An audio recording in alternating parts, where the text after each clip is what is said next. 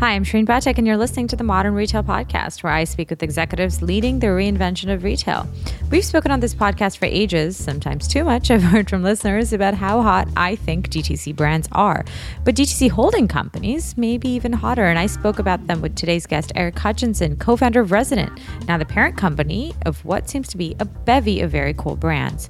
We did record this episode before the coronavirus outbreak was declared a pandemic, and that's why I also asked Eric to join me again from long distance for a few extra questions, which you'll hear at the end of the episode.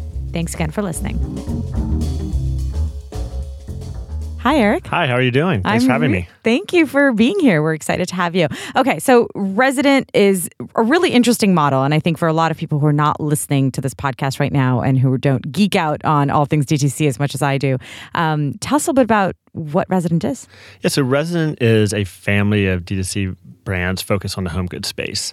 Uh, we started the company uh, focused on mattresses. We actually have four mattress brands and have now branched out of the bedroom into the living room with a couch brand called Bundle and a, and a rug brand called Wovenly.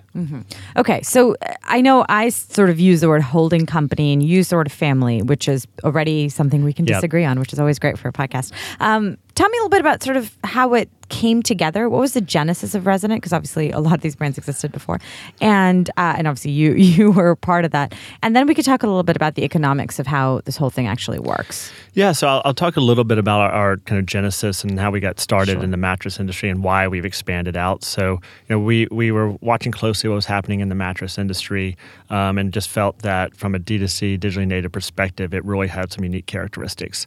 Um, this is a very complex purchase that people buy once every ten years, um, and they don't know what they don't know. So they use the internet as a place to go research and build that confidence. And so what we uh, saw was that there was a big hole in the space for brands that really spoke to the average American. Um, and so we built Nectar first, which is a uh, our our kind of memory foam mattress brand, and it's really focused on delivering value. So it's a very high quality product delivered at a, at a value price, um, and started online. And uh, what we learned very quickly was that within the mattress category, there are multiple types of products. There's memory foam, there's hybrid, there's all natural latex product. And so what we did was we launched brands that really speak to each of those categories. And so they're on a shared platform of kind of di- digital and technology infrastructure. So we get the leverage off of that platform across each of the brands. So uh, y- you said sort of there's a lot of different products in the mattress category. I think that's the understatement of the year. Um, there are so many mattress brands. Like there were so, and there were a lot when you'd started, and there continue to be seemingly what more overnight.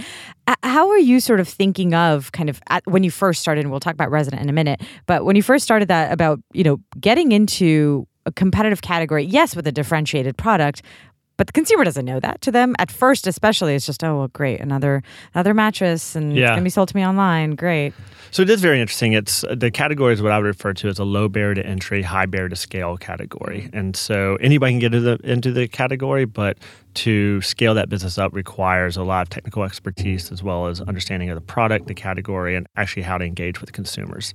Um, so you know we kind of fought our way to the front of the pack. Um, you know for the last three years, it's basically been three leaders in the D2C category: ourselves, uh, Casper, and Purple. Um, and you know, I think each has a very unique value proposition and go to market. Uh, but yeah, we, we we've never been afraid of a, you know a commodity category. We, we focus on how do we deliver the most value to our consumers, and how do we f- we meet them where they want to make a purchase. Which is one of the exciting things about digitally native brands is this notion that the consumer ultimately is a channel, and if you listen to the consumer, you understand what what they're looking for. Um, you you can always find a way to to you know engage and grow your business. So what were sort of the first what was sort of the first few uh, or even just once you launched um, with kind of okay we're going to have this differentiated mattress in a category that's you know pretty competitive. We have to kind of show how we're different very quickly. Because you know digitally native brands have a playbook for right for obvious reasons. You sort of grow very very quickly with a lot of advertising because you have to do it on Yep. facebook and instagram. You don't have a store, especially in the early days. Um, how did that kind of growth uh, start for you? And at what point kind of did resident or the idea of resident start taking shape? Yeah, great questions. So you know, we focus on a couple things out of the gates. One was uh, what we call attribution, but which was really about quantifying that user journey. And we went broad on channels. So we wanted to be on many channels as possible so that we could understand the relationship of channels and actually how the consumer was going through that shopping experience to build their consideration to ultimately make make a purchase decision. And that that um, that focus allowed us to scale very quickly. So we weren't just channel. We didn't have a um, you know a singular channel focus where we we ran into a channel trap where you know you're a channel kind of tops out and you scale out. Um, and what we learned very quickly was that there are different types of buyers within the ecosystem. So the mm. person who wants a memory foam mattress opts into that category very quick, quickly. Just like someone who wants a, a tr- more traditional mattress, which we call hybrid, they opt into that category very quickly. When you say so, opt in, you mean buy it? So buy it, okay. right? And they, they said, I, I, am looking for a memory foam mattress, and so they're they are doing the comparative shopping against other memory foam brands. And so once we understood that, you know, the the, the notion that we would have a, a family of brands or a portfolio of brands was uh, was was pretty clear to us. So so get give me some detail here. So okay, so you're like, okay, this makes a lot of sense. Uh, we need to have a portfolio, yep. especially in this market. How do you start getting a portfolio? Yeah, so you know we are very good at the product R&D cycle and getting up a digital experience. And so, um, you know, we have some great uh, talent on board around product R&D. So as soon as we understood that traditional mattress slash hybrid was a was a great big category that was underrepresented online. We started the R and D process around DreamCloud, which is our, our hybrid product. So what um, did that look like? I mean, I, love that you're just saying R and D, but a lot of people on this don't know. So like, okay, I'm going to start an R and D process. What does that What does that mean, especially because you already had all this expertise because you had already launched one, you already built a brand. Um, how did you apply those lessons to kind of DreamCloud? So uh, it's a lot of research up front, understanding what consumers like, what they don't like, how do they um, how do they do the evaluation process for that category, and then working on the R and D side with uh, you know building mattresses, testing them out, mm-hmm. understanding what consumers like and what what they value, and so it, it's a very fun process actually. Um, lots of mattresses. Lots of mattresses, and a lot of re- a lot of research, a lot of talking to consumers. You understand what they're buying, uh, what what they don't like, um, especially with uh, digitally native experience. You can really hone in on what are those things that the, com- the consumer really cares about, mm-hmm. and drive those things home. It, it, it's a very I, I find it a very fun experience to go through. So you figured out kind of what DreamCloud would would yep. be as a product. Right. What came next? Um, so once you figure out the product, then it's about perfecting the supply chain. So um, the manufacturers of uh, a more traditional hybrid mattress are different than the manufacturers of a uh, of a uh, memory foam mattress. So getting the, the supply chain together, uh, going through the web design process, which is also very fun, um, and then then launching it. And what we do is we launch. We have a portfolio of uh, channels we go after. Mm-hmm. Um, they're the, the, ones that everybody heard, hears of. You have Facebook, Google. Um, the, we have a, a, a, network of affiliates that like to review our mattresses, mm. and so we launch with that. We start to focus on the unit economics and then scale it up. Was the idea that because we've heard and we've had people on the show who They've launched a DTC brand or digitally native brand, had great success, you know, really figured out their expertise and so on. And then I talk a lot about stretchability on this podcast. Like you you take a brand, you then apply that brand storytelling and, all, and what that brand really is, not just right. the product, and you apply it to the adjacent category. You take yep. luggage, you make travel amenities. You you take uh, mattresses and you make night lamps. Right. Um, or you make other types of mattresses, which you could have done. You right. could have just said everyone knows this brand, so why wouldn't I just make more types of mattresses under this brand that everyone already? And by the way, that I've already spent all this time and money right. on Instagram. Another, making a recognizable brand. Why start Dream DreamCloud? Another great question. So you know, we have a strong belief in brand, and that you need kind of clarity of, of uh, what that brand stands for. And so within the mattress category in particular, the type of mattress is a real anchor. And so instead of having one brand that had all these different types of products, we said let's have a brand that is best in class related to that category. And then your other question around kind of the adjacent products, you know, you can think about it as concentric circles. If I if the mattress is the anchor product, you know, everything related to the bed is the closest concentric circle. So the foundation, you know, sheets, pillows, mattress protector, things like that are very obvious right? You're making the mattress purchase. It's just really easy to go ahead and, and, and, and buy those additional items. But then you know, we've gone one step further and said, okay, well, let's talk about the bedroom uh, as you know, the, the next concentric circle out related to the mattress. Mm-hmm. You know, as from, from our perspective, as we got out of the bedroom and looked at the broader home, it made more sense to have other brands that really stood for something very specific. Right. But DreamCloud was still a mattress brand. Right. Yeah. Right. So we took the same same approach with DreamCloud as with Nectar. So we launched the mattress first, and then what we did was launch cross sell into the bedroom related to that product. So the, all the adjacent products related to the mattress, we also sell in DreamCloud. So how did you pick? Um, I am interested in how people pick those adjacencies. Yeah. Because um, you know, there's a lot you could do. I, we had, we've had people. Um, I believe we had a couch brand burrow um, on mm-hmm. recently, and you know, they were like, we went for a dog bed, and I was like, that's that's really interesting, and I wouldn't mm-hmm. have really thought of that as the next thing. Um, walk us through a little bit into sort of what goes on in kind of a founder's mind or a founder team, and says, where do we go next? So we just ask our customers. So we okay. send out about 500 surveys a day, and we ask them, "What else are you buying online? What else would you like to buy from us?" And they'll just tell you.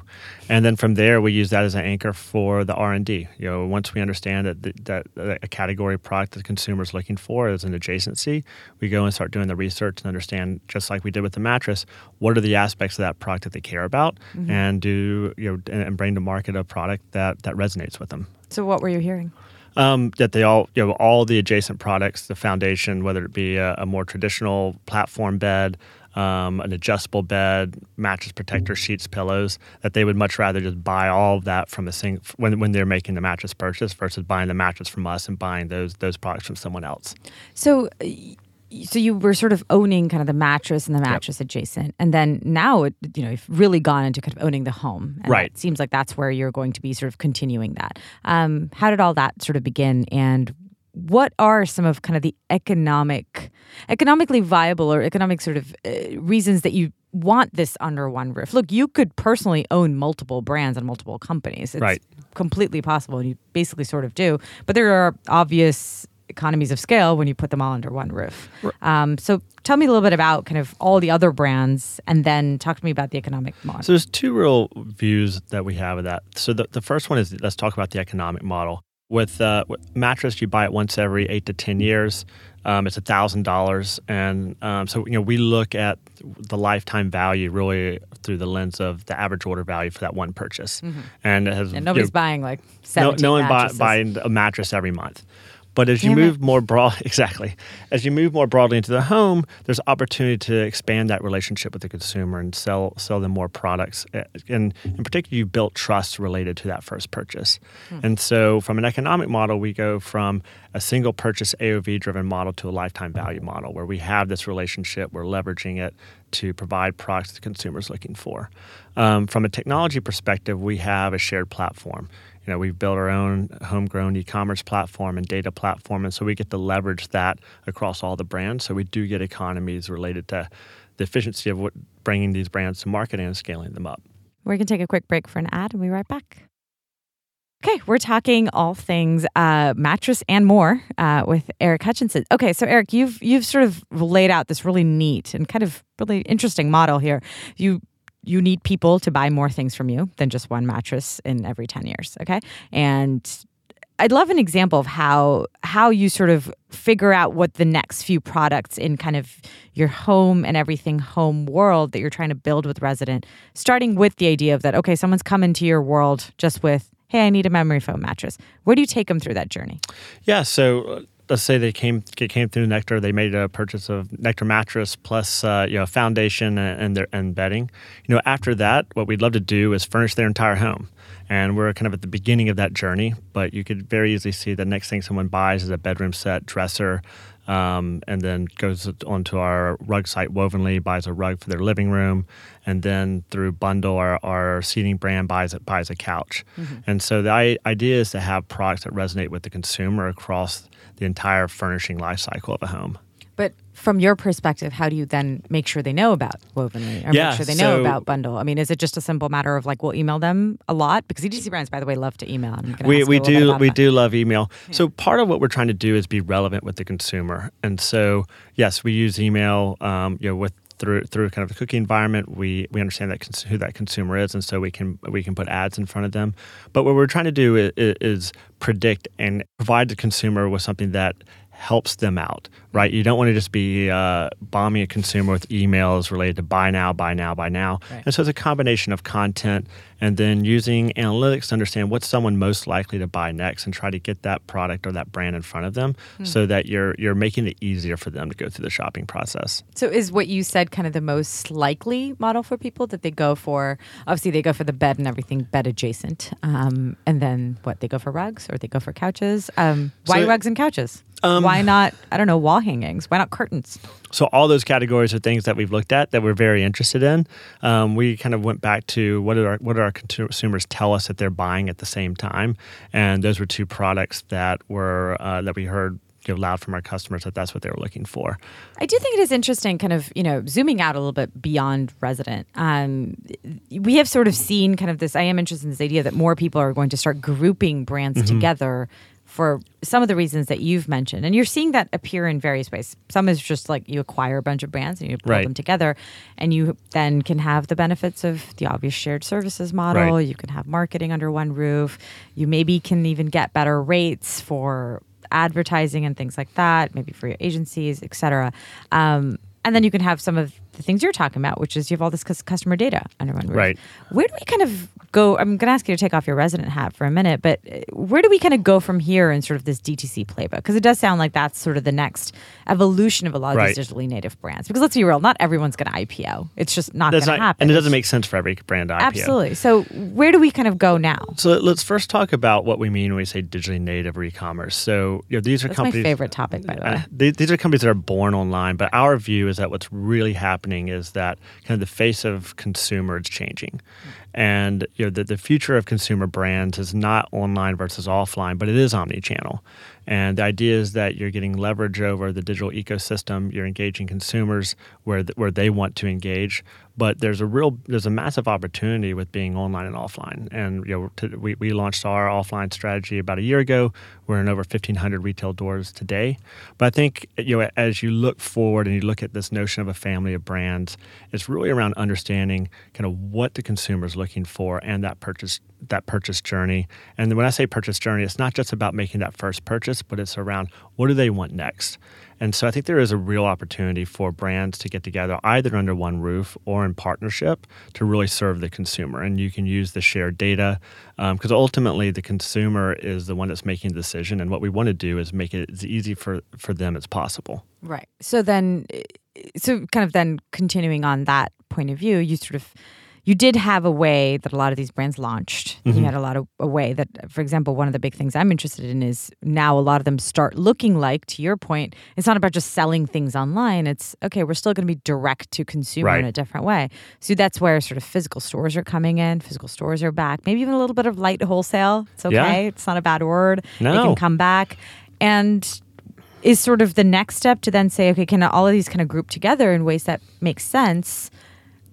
Is that what we're going to sort of look forward to in the next evolution of digitally native? Yeah, I mean, I think there's going to be a, a reinvention. Uh, well, there is a reinvention of retail happening. So, re, uh, the, if you look at kind of the new age of retail, it's aspirational again, right? Mm-hmm. You, you you go into an Allbirds store, you go into an Everlane store, and it's a great retail experience. And you, you can see that going to a next step, phase where it's not just around a singular brand, it's around a family of brands that speak to a light consumer.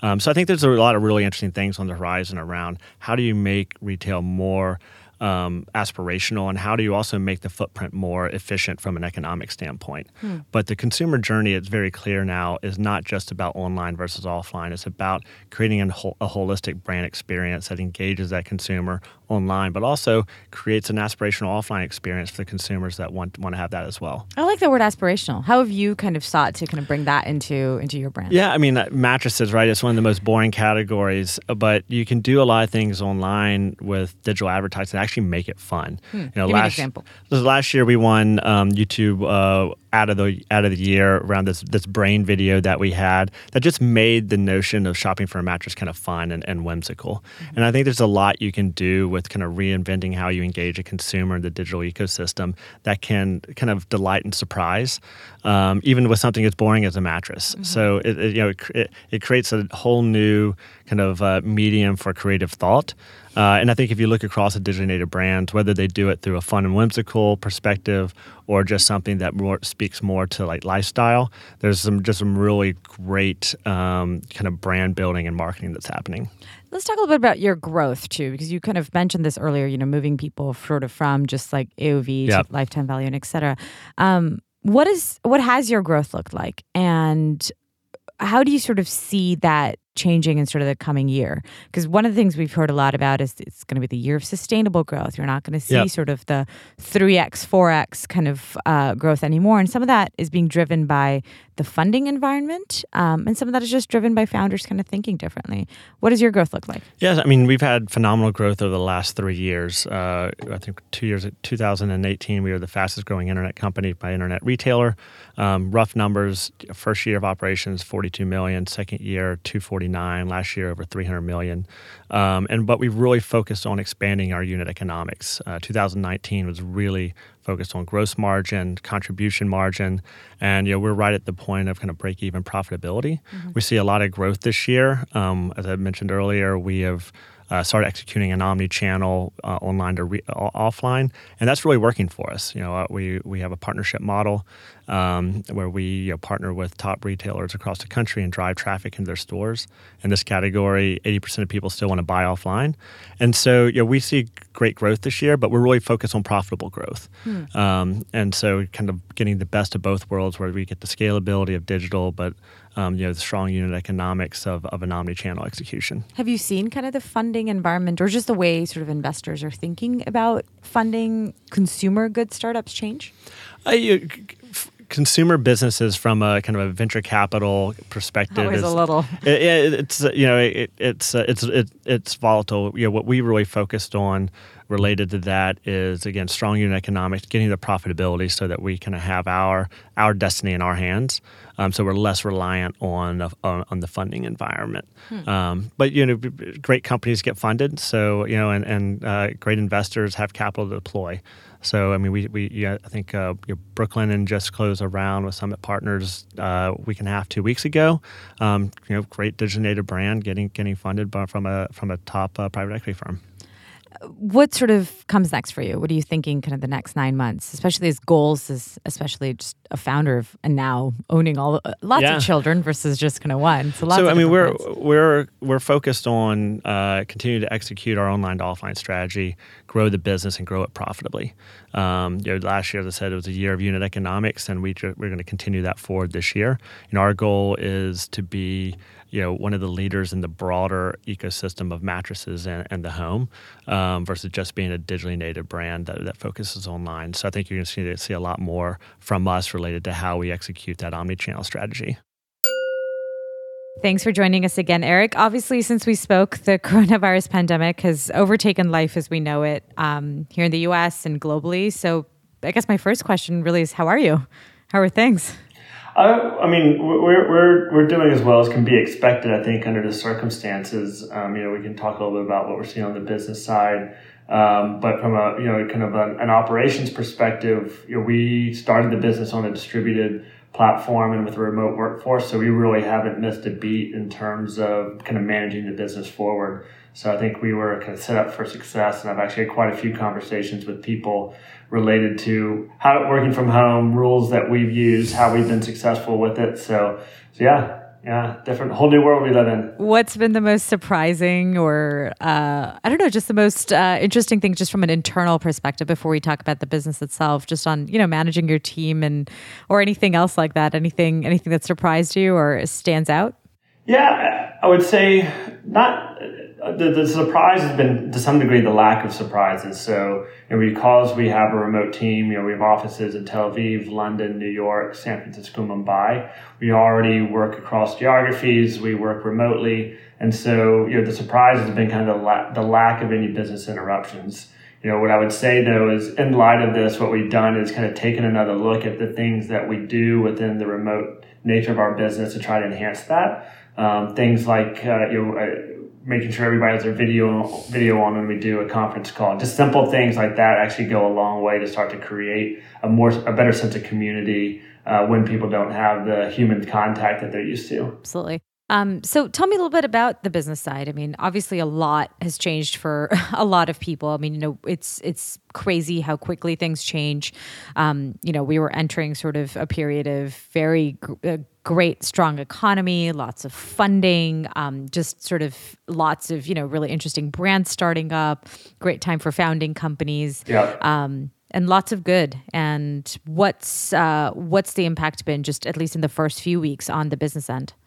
Yeah, so we've been monitoring this closely for a few weeks now, you know, better part of a month. And you know, we, there's two sides of our business. There's the, the D2C e-commerce side, and then there's the retail side.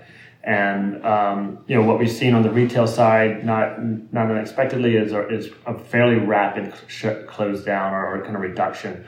And you know, if you kind of walk through it for three weeks, you know, the first week we saw about a 10 to 15 percent reduction. Then that went to about 25 uh, then 50, and then you know, uh, you know, 85 to 90. So it was almost overnight uh, when kind of the full shutdown happened. Mm-hmm. On the D2C side of the business, I'd say you know we're we're, we're solid. Um, you know, in many ways, you know, uh, we're business is up, and I think this really speaks to this future of consumer as we talked about, which is this notion of the brands of tomorrow need to think about the consumer as a channel and engage consumers kind of when and where they want uh, want, want to engage with your, your business. And so right now consumers are online. And so we've pivoted our business and really been able to make up the ground that we lost to the retail. So you know, our business is performing really well. Um, when I would look out and talk to other e-commerce companies, it's, mm-hmm. it's a mixed bag. You know, I think companies that um, provide value to the consumers um, are doing really well. The you know companies that are you know at the premium end of the spectrum are having tougher times because consumers I, I think are delaying some of those purchases. But you know, our business as a whole is solid, but you're really seeing the the difference in performance from both sides. One thing that's just been interesting and we've been talking a lot about is just how this also, you know, accelerates trends. I mean, you had you already had people that were e-commerce was a growing part of what was going on anyway yeah. and in some ways you know i've seen forecasts that say we're about to hit the number that we expected not to hit until 2025 in certain trends that we're about mm-hmm. to do mm-hmm. that today we're about to do that in the next month or so I think that puts, you know, companies like yours sort of just stand to your point in a really interesting space. And I think that I'm I'm curious about what you're seeing sort of as an acceleration that then directly impacts you. I mean, is it that people are actually willing, maybe more people are now willing to buy, for example, one of the mattresses online that they maybe these are people who never would have bought a mattress online to begin with? Yeah, I mean, I think you're seeing a forced acceleration for people becoming more comfortable to make a, you know, any purchase online, but but a considered purchase um, specifically. Um, and you know, I, I think our hope is that, or not hope, but our, our, our view is that even over the medium term, this is going to accelerate the move online. I think what's going to be really interesting is uh, you know following this, you know, what how much of that shift um, kind of remains versus goes back more to the status quo. So um, I think more more so than ever, you know, I'm talking to companies that are trying to understand what it means for their business and how they how do they take advantage of of the changing uh, changing landscape. How do you then figure out? I mean, you mentioned kind of retail stores, and that's been another sort of you know, look, no, nobody could have seen this coming, and we were actually right. talking about how you know physical retail actually was sort of the next step for a lot of born online companies. This was meant to be the thing that catapults you really into sort of the next level, whatever that level is, and we've heard that on this podcast from so many founders, and suddenly physical retail in large parts of the country is just basically illegal and because you can't do it right now right. Um, and also you know that's that's one sort of thing that i'm just kind of worried about or interested in understanding how especially if you're running a company how you think about this do you think you will just pour more resources into e-commerce and then just wait and see or do you sort of say actually maybe physical retail is not the future so you know we're definitely focusing right now on the D2C side of the business. You know we're we're quite concerned for our retail partners. Mm-hmm. Um, this is a really tough time for small and medium sized businesses across the landscape you know, because this is, you know, kind of a, a unique, unprecedented, um, uh, you know, interruption that we're experiencing and, and, you know, the stimulus packages and things aren't the, the Fed doesn't have the tools to get the money into hands of small to medium sized business in a way to be effective. And so, you know, everybody's trying to scramble to figure out how they they bridge to the other side. Um, but you know, right now, we're focused on the digital side of the business. Um, you know, we've always had a, a, view that that is going to continue to gain market share. But at the same time, we're, we're actually putting uh, programs in place to reinforce our retail partners when we come out of this. Mm. So things like how do we um, engage our consumers on the other side to drive them into retail? How do we do special programs that can only be redeemed in retail? Because it's in everybody's best interest that our retail partners um, come out of this and, and um, are successful and can thrive. And so what we want to do is figure out how can we be the best partner for those retail retailers on the other side. And so we're starting to put, put in place those programs today um, so that we're ready to go as soon as we are kind of on the other side of this. Yeah, it strikes me. It just seems so difficult, especially now, just because there's no sense of, you know, is this a two week plan, a three week plan, a six month plan? It's very hard for a founder and somebody who's running something. Very hard. Right. Uncertainty is the most difficult thing to manage to. If we just had clarity, then people can put in place plans um, to to bridge to the other side. But um, with, without uh, you know a clear timeline, it's it's that much more difficult for uh, for business to manage too. Yeah.